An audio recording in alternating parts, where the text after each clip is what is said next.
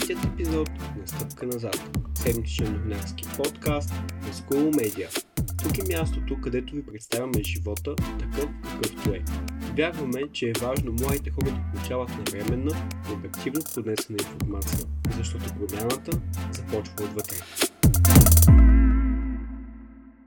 От петък започна предизборната кампания за вота за президент и народно събрание, насрочен за 14 ноември. В среда в Централната избирателна комисия бяха изтеглени номерата, с които партиите и коалициите ще се явят на изборите. Казус се появи в Стара Загора, където районната избирателна комисия отказа да регистрира листата с кандидат народни представители на Демократична България. Причината е, че подадените документи от коалицията са подписани с електронен подпис. В четвъртък ЦИК потвърди решението на районната избирателна комисия да откаже регистрацията, а коалицията ще обжалва пред Върховния административен съд, пише Свободна Европа. В решението, с което районната избирателна комисия отказва регистрацията на Демократична България, се пише, че водачът на листата Атанас Славов е бил поканен да завери книжата, но той е отказал с обяснението, че това не е необходимо, тъй като те са подписани с електронен подпис. Казусът принуди Централната избирателна комисия да инициира проверка дали в други райони има подадени документи от партии, коалиции и инициативни комитети, подписани с електронен подпис.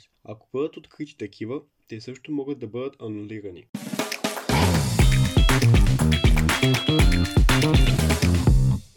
Ситуацията около COVID-19 в страната се осложнява, предупреждават лекари. На места, където заболеваемостта е много висока, учениците вече учат на ротационен принцип. През вчерашния ден главният държавен здравен инспектор Ангел Кунчев изпрати доклад до министър на здравеопазването, с който се предлага въвеждането на нови по-строги мерки. Описани са два възможни подхода. Първият е достъпът до редица дейности и обекти да се осъществява чрез представяне на сертификат за вакциниране, за преборедуване или с бърз антигенен или PCR тест. Альтернативно, ако не се възприеме въвеждането на зелен сертификат, следва да се определят ограничения в капацитета на барове, фитнеси, театри, кина и други, както и прекратяване на определени дейности. Относно училищата се предлага задължително носене на маски от страна на всички учители и ученици от 5 до 12 клас. Предвижда се и преустановяване на извънкласните дейности. Спортните дейности пък трябва да се провеждат само на открито.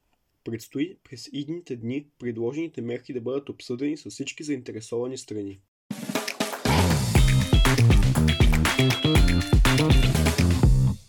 По-рано през седмицата, министърът на здравеопазването Стойчо Кацаров информира, че данните за броя положителни деца в училищата се следи непрекъснато. И ако се стигне до пълно затваряне от нас, последни ще бъдат учебните заведения.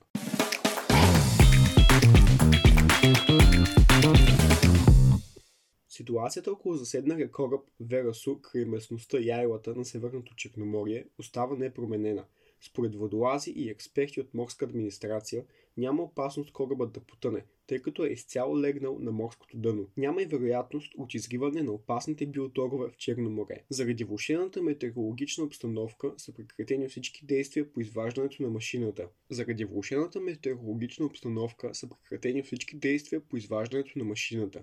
Миналата седмица екипажът на Верасу беше евакуиран, а капитанът и помощникът му бяха арестувани. Разследващите все още работят по изясняване на причините за инцидента. Според информацията до момента, заспиване от страна на помощник капитана е довело до отклоняването от курса на кораба и последващото му засядане.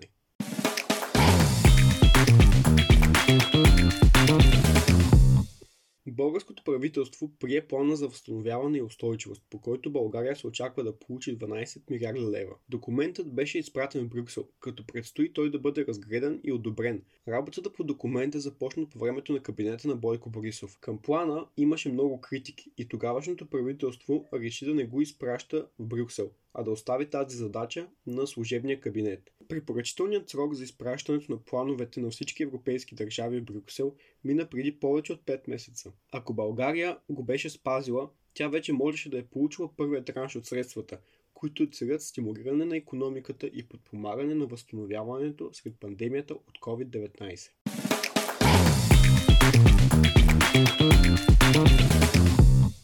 Над 10 000 младежи между 16 и 30 години от цяла Европа се събраха в Страсбург, за да обсъдят как да очертаят бъдещето на Европейския съюз. Основните идеи, които бяха подложени на дискусии, са свързани с рециклирането, многоязичието, върховенството на закона и стремежът към федерална Европа. Срещата на европейската младеж, наричана още Европейско младежко събитие, се проведе на 8 и 9 октомври в хибридна форма, като половината участници присъстваха на място в Брюксел, а останалите се включиха онлайн. Обсъдени бяха идеи за улесняване на рециклирането в Европейския съюз, повишаване на отговорността на предприятията относно техния принос към измененията в климата, както и за реформирането на езиковото обучение в училищата, с цел насърчаване на многоязичието.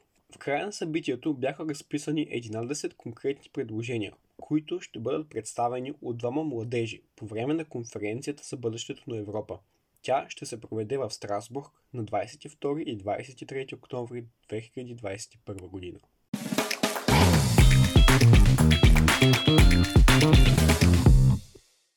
Християна Стоянова, български младежки делегат към ООН за 2020-2021 година, направи официално изказване от името на българските младежи по време на третия комитет на Общото събрание на ООН. Тя отбеляза трудностите, пред които българските младежи са изправени в контекста на кризата с COVID-19. Младите хора в България смятат, че образованието и психическото здраве са пострадали най-много по време на пандемията, каза Кристияна. По отношение на промените в климата, тя заяви, че цитирам Днес младите хора в България са по-загрижени за тези обстоятелства от когато и да било. Отчитаме замърсяването като основна заплаха за здравето и благосостоянието ни. Тъй като е заложено нашето бъдеще, ние трябва да сме на първа линия в борбата за изграждането на по-добро и по-зарено бъдеще за всички. В края на своето изказване Кристияна Стоянова призова младите хора да бъдат виждани като създатели на устойчиво бъдеще, да бъдат подкрепени и приканвани да взимат участие в процеса по взимане на решения.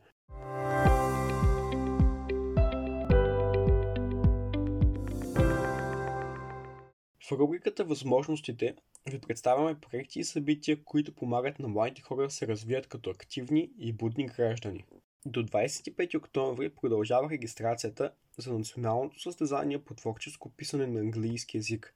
В него могат да участват ученици от 6 до 12 клас, които изучават английски язик в държавни, общински и частни училища. Участниците ще трябва да създадат художествени текстове на английски язик по предварително зададена тема. За повече информация може да посетите сайта на конкурса.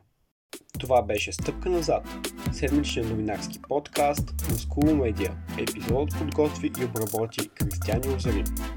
School Media е национална платформа за ученическа журналистика, част от проекта Медийна грамотност в класната стая, който се осъществява от АЕЖ България в партньорство с Българо-Американска комисия за образователен обмен в Улбрайт и Фундация Америка за България.